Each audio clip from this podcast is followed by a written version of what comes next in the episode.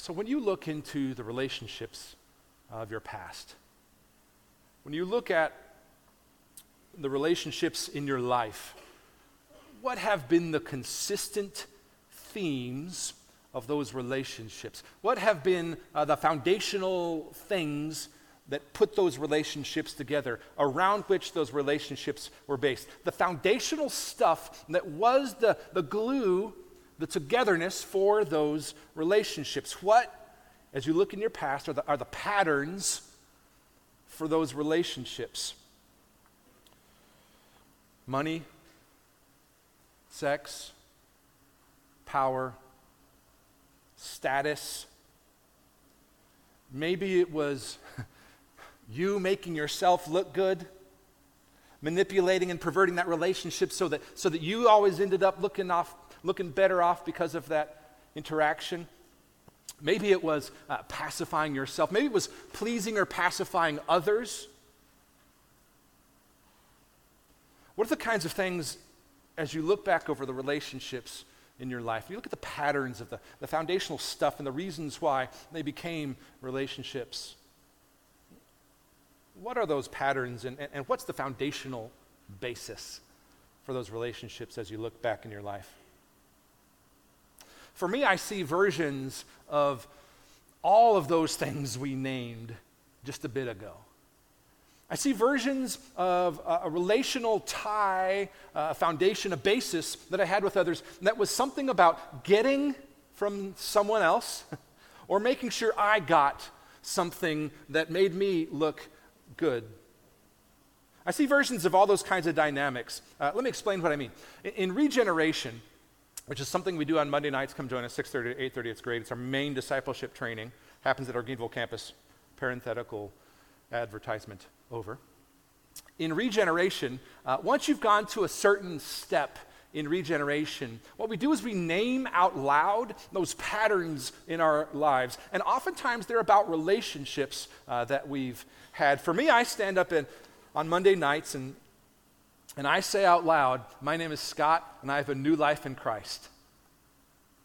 And I'm in recovery for, and I name a few things uh, performance based acceptance, an addiction to pornography, and pride, and anger, and depression, and Oreos, sometimes I name, because it's the latest struggle. But I say out loud the things that have been the foundational bases for my relationships. Think about the kinds of things I said there. Performance based acceptance. For me, that's an all encompassing term that means a lots of, lot of things, but the first version of that was being a people pleaser. I realized early on in my regeneration process of working through the patterns of sin I've seen in my life, my sin against others and their sins against me. I, I noticed that there's this people pleasing thing that I have that was much more the reason I had meaningful, in my mind, relationships with people in my past. Where did that come from?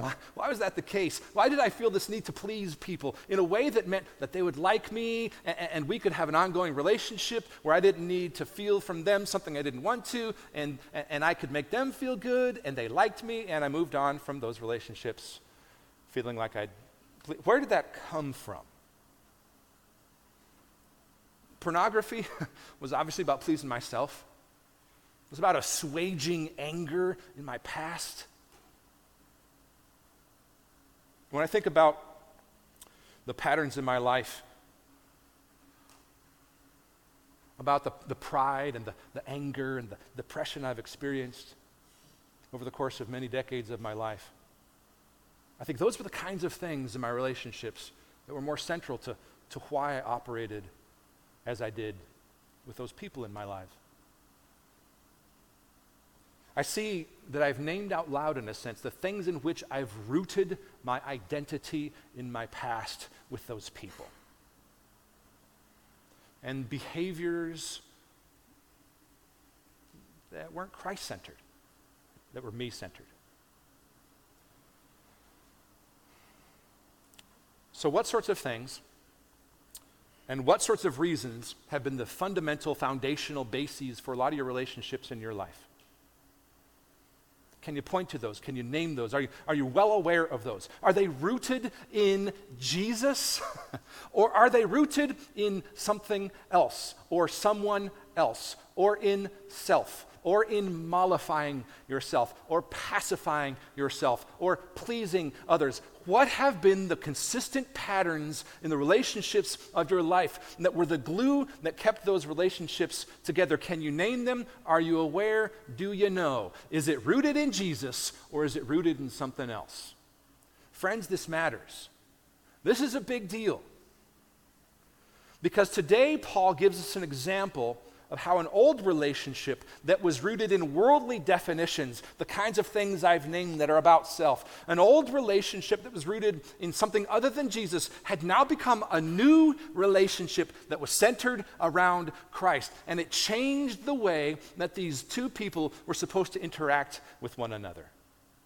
So we've got three characters in our story today three characters in this story the Apostle Paul, who wrote the book of Philemon. We have Paul, and then we have Onesimus, who was a slave who became a Christian through Paul while they were in prison together. And then we also have Philemon. Philemon had been master to Onesimus. And Philemon also became a Christian through Paul. So Paul was a father in the faith to both Onesimus and Philemon. And so these three characters, Paul, Onesimus, Philemon. And here's the catch here's why Paul wants Onesimus and Philemon to get along when they hadn't been. to be defined by this new relationship that was rooted in Christ. Because Onesimus, who had been um, a bondservant, was an economic relationship where um, Philemon took care of Onesimus, gave him money, gave him food, gave him lodging. It was a, an old form of slavery that wasn't race based and, and usually wasn't for life. Um, but it was the kind of thing where this old relationship was defined differently because Paul was saying, Philemon, Onesimus, you now know Jesus. Your identity is rooted in something new and different. So you have to get along. And here's the catch Onesimus had run away before he was a Christian, but now he was a Christian. So Paul is writing to Philemon. And this is the main gist of the passage today. He's writing to Philemon to appeal for him to bring back, to receive back Onesimus as a brother in Christ uh, because they were co workers now in the gospel. The old things on which their relationship with, was based have gone away. The new relationship was this co worker relationship, this co worker for the gospel relationship. It is that co working relationship that Paul is leveraging here to appeal to Philemon to bring back, to receive Onesimus, not as a slave, but as a brother and a co worker in Christ. Jump in with me, Philemon, first verse. We see Paul making this appeal to Philemon in the very first few verses, based on familial, family of God, forever together kind of language. Look at this. He says, number one, uh, verse one Paul, a prisoner for Christ Jesus, meaning he's writing from prison. He'll remind us of this about 20 times. Paul, a prisoner for Christ Jesus, and Timothy, he's writing to Philemon, our brother. Notice already at the very beginning, he's using family language here in verse 1. He says, I'm a prisoner for Christ Jesus. I'm suffering for the sake of Christ. And then we also have Timothy, who's our brother. There's a lot of family language that goes on here. So Paul starts with a standard from to greeting in a letter. But notice the appeal is from Paul in prison and Timothy, our brother, to Philemon.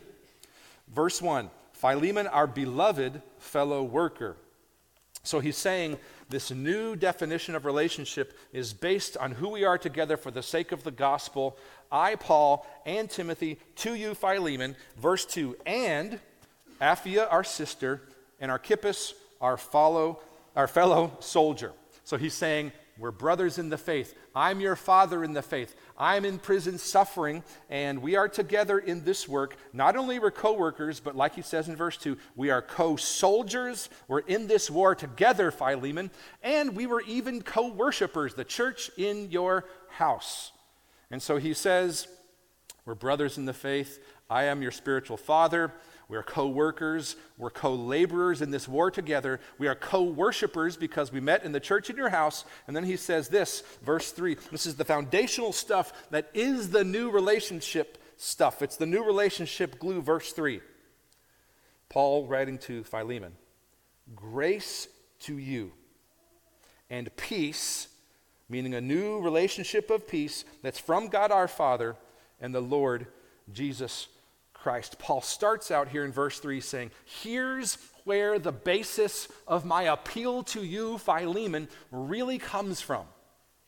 You're a co-working, co-working, co-warrior, co-worshiping brother of mine. And my appeal to you to accept Onesimus, as we'll see throughout, it comes from the grace and the peace that we share in Jesus, which is to say, no relationships are reconciled based on anything else. My appeal to you, Philemon, comes from the grace and the peace that we share in Jesus, meaning the foundational stuff that is the glue between us is the gift of God's undeserved grace and mercy and favor that we've received that comes from Jesus. That alone, Paul says at the very beginning, is the stuff of real relationship that lasts forever. That's the stuff of real reconciliation that I'm asking you, Philemon, to have with this co worker, this brother, Onesimus. And while we'll see here throughout that, that Paul is going to leverage his being Philemon's father in the faith, in, in the faith to an almost uncomfortable extent, um, he's ultimately saying, Philemon, I want this foundational truth that Jesus is the glue between us to be what truly makes your life and your witness effective. You've heard people say they'll know we're Christians by our love. That's just, that's just a good way to summarize a, a few places in the Bible that say that. Like your life and your witness is effective as we love one another well. That's essentially what he says. Look at verse 6. He says, I pray that the sharing of your faith, remember Paul writing to Philemon, might become effective for the full knowledge of every good thing that is in us for the sake of Christ. so let me be more specific, Philemon. Here's how I want you to make this corporate witness effective in your relationship with this former slave. He says this, verse 8 Accordingly, because I want you to be effective, though I am bold enough in Christ, Paul doesn't have a problem with boldness. Though I'm bold enough in Christ to command you to do what is required, though I could demand this because I'm your spiritual father, friendly reminder, I'm also in prison, yet for love's sake, I prefer to appeal to you. And then he begins to lay it on kind of thick here. Look at verse 9. I, Paul, an old man, and now a prisoner, second time, maybe even third, second time, I think a prisoner also for Christ Jesus, in, in case you've forgotten, I'm your spiritual father. You owe me something. I'm in prison suffering. I appeal to you for my child, more family language, for my child Onesimus, whose father I became in my imprisonment. I'm his father in the faith, just like I'm your father in the faith. So he's starting to put them in this, this equal ground here. In fact, he says this, verse 11 Formerly, and this sounds at first like Paul's being harsh. Formerly, he was useless to you, but now indeed he is useful to you and to me. Now, with, while this sounds like Paul is being uh, harsh here, Paul actually says this because Onesimus' name literally means useful. So he's saying, now that you're co laborers, your identity in your relationship is Christ, Onesimus is actually more useful to you than he was before. Not just as a bond servant in this economic master slave kind of way, but even much more, as he says in verse 6 for the sake of effective witness in Christ, your unity can demonstrate that. He's saying his name, Onesimus, it now fits because of Jesus and because the unity you have. So he says, based on that foundation, I'm sending him back to you. Verse 12, I'm sending him. He calls him my very heart. I would have been glad to keep him with me. He would have been useful for me in order that he might serve me on your behalf during my imprisonment for the gospel. But I preferred to do nothing without your consent in order that your goodness might not be by compulsion, but of your own accord so that receiving him back, so that you receiving former slave Onesimus back would not be under compulsion, but it would be because of this new Christ centered relationship that we all now have, Paul, Onesimus, Philemon. And, and, even though it sounds like Paul is sort of laying it on thick, don't forget I'm in prison. I'm your spiritual father. You owe me, bro. I mean, it's like that kind of repeated language to uh, Philemon in 20 different ways. This is just plain uh, Paul being real serious, straight up serious about what he's asking of Philemon, because he doesn't ask others to do what he himself uh, doesn't do. He's just saying, dude, the gift of grace of Jesus in you is something that must translate into a new and changed relationship with Onesimus. He, he's no longer how you used to consider him. He's now a co worker, a fellow warrior for the sake of Christ with you. Plus, Paul says, God is behind all this. Look at verse 15. For this, perhaps, is why he was parted from you for a while. Uh, that's what we call the divine passive. I'll explain that a bit in a bit here. Um, for this, perhaps, is why he was parted from you for a while, that you might have him back forever.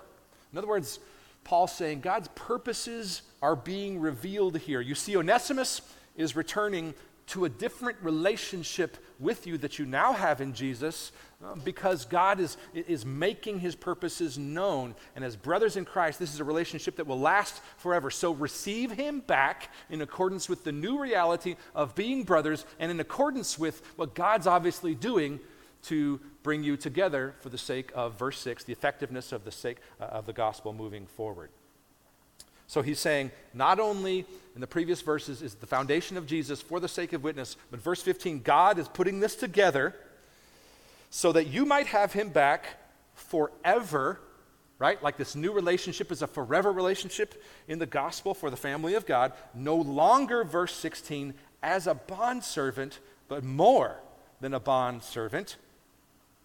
Now, as a beloved brother, especially to me but how much more to you, both in the flesh and in the Lord. Paul says, think of the witness that you could have now because of the new relationship you have in Jesus.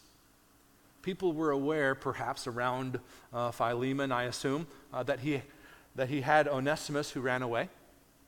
Uh, in fact, we'll see later on that Paul wants to repair the relationship by putting his own money on the line for it.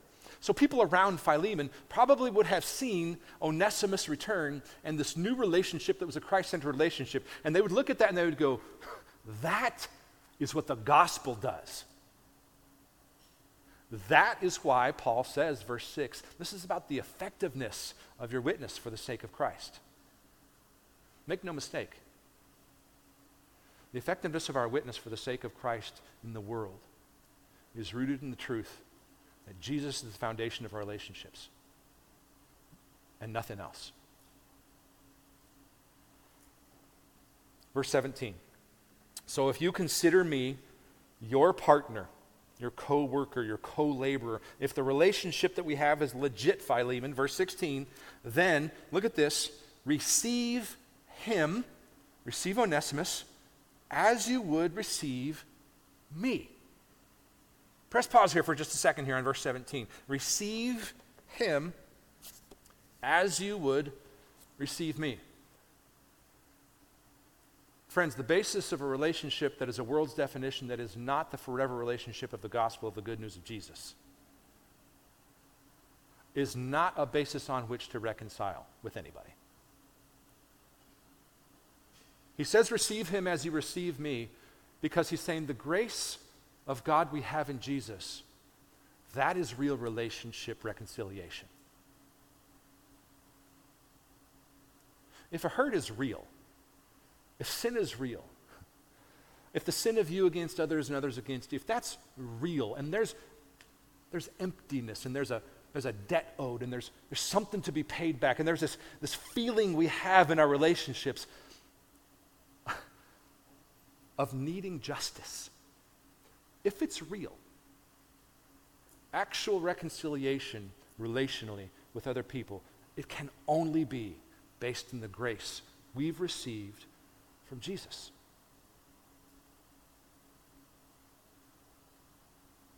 This is the foundational stuff that Paul is basing this whole letter on. This former slave who has run away, probably owes something. And Paul says, You are to receive him back as you would receive me. If he's wronged you at all, Paul's serious about this. Verse 18.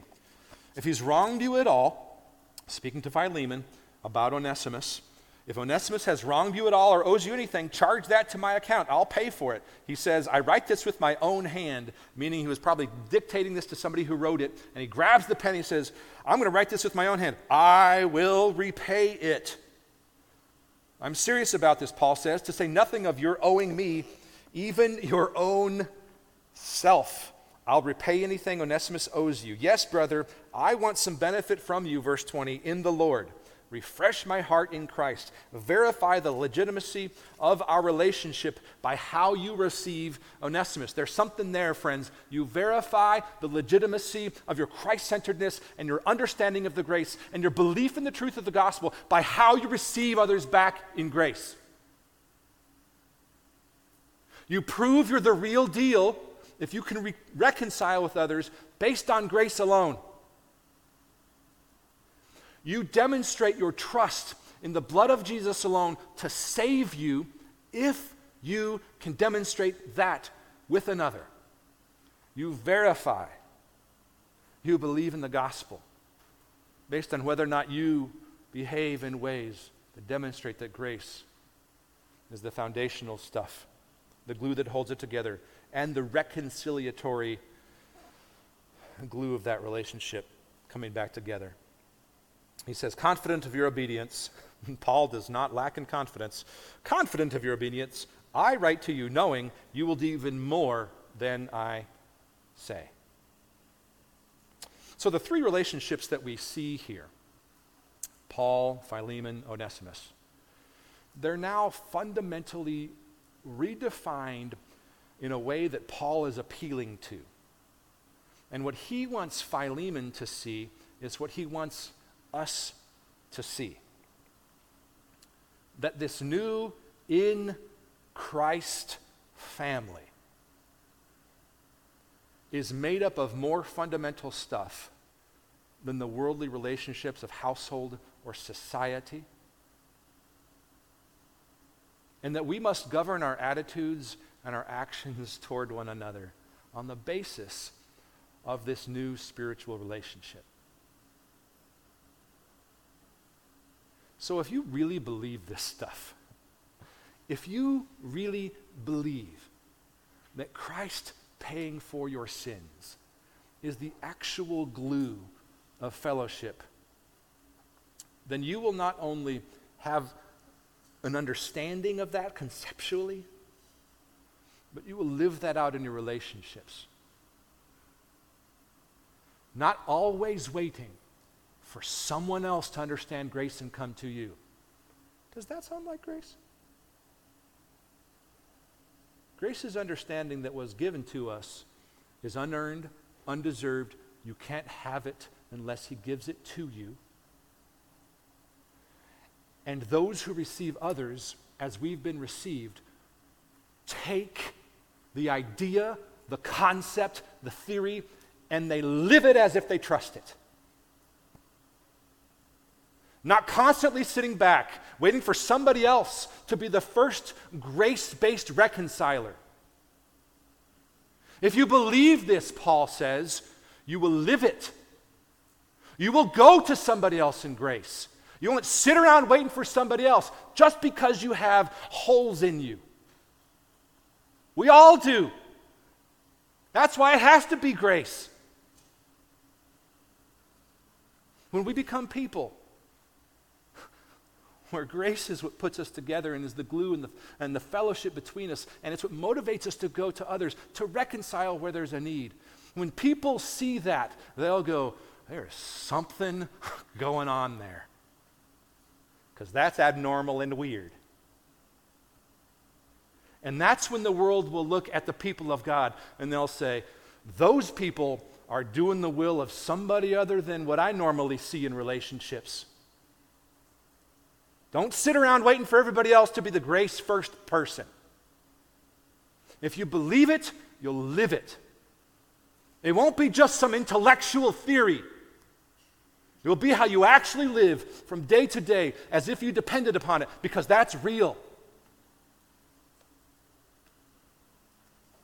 That's real. Because the blood of Jesus was real.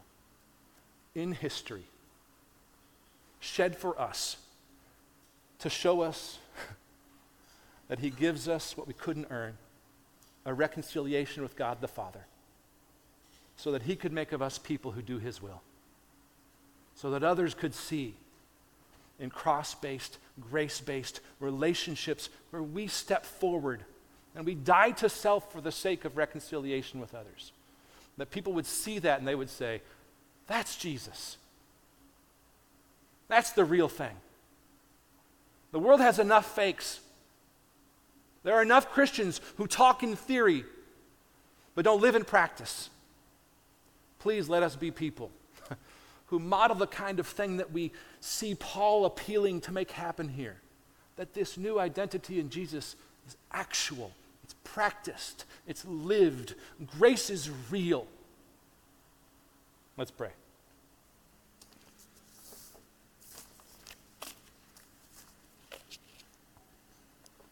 Father, forgive us for living as if grace is just theory.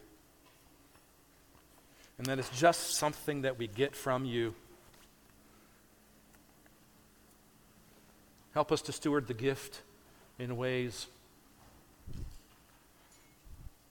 that witness to its truth so that our relationships would be rooted in your Son Jesus and for his sake, and that we would find joy in that purpose. In the name of Christ we pray. Amen.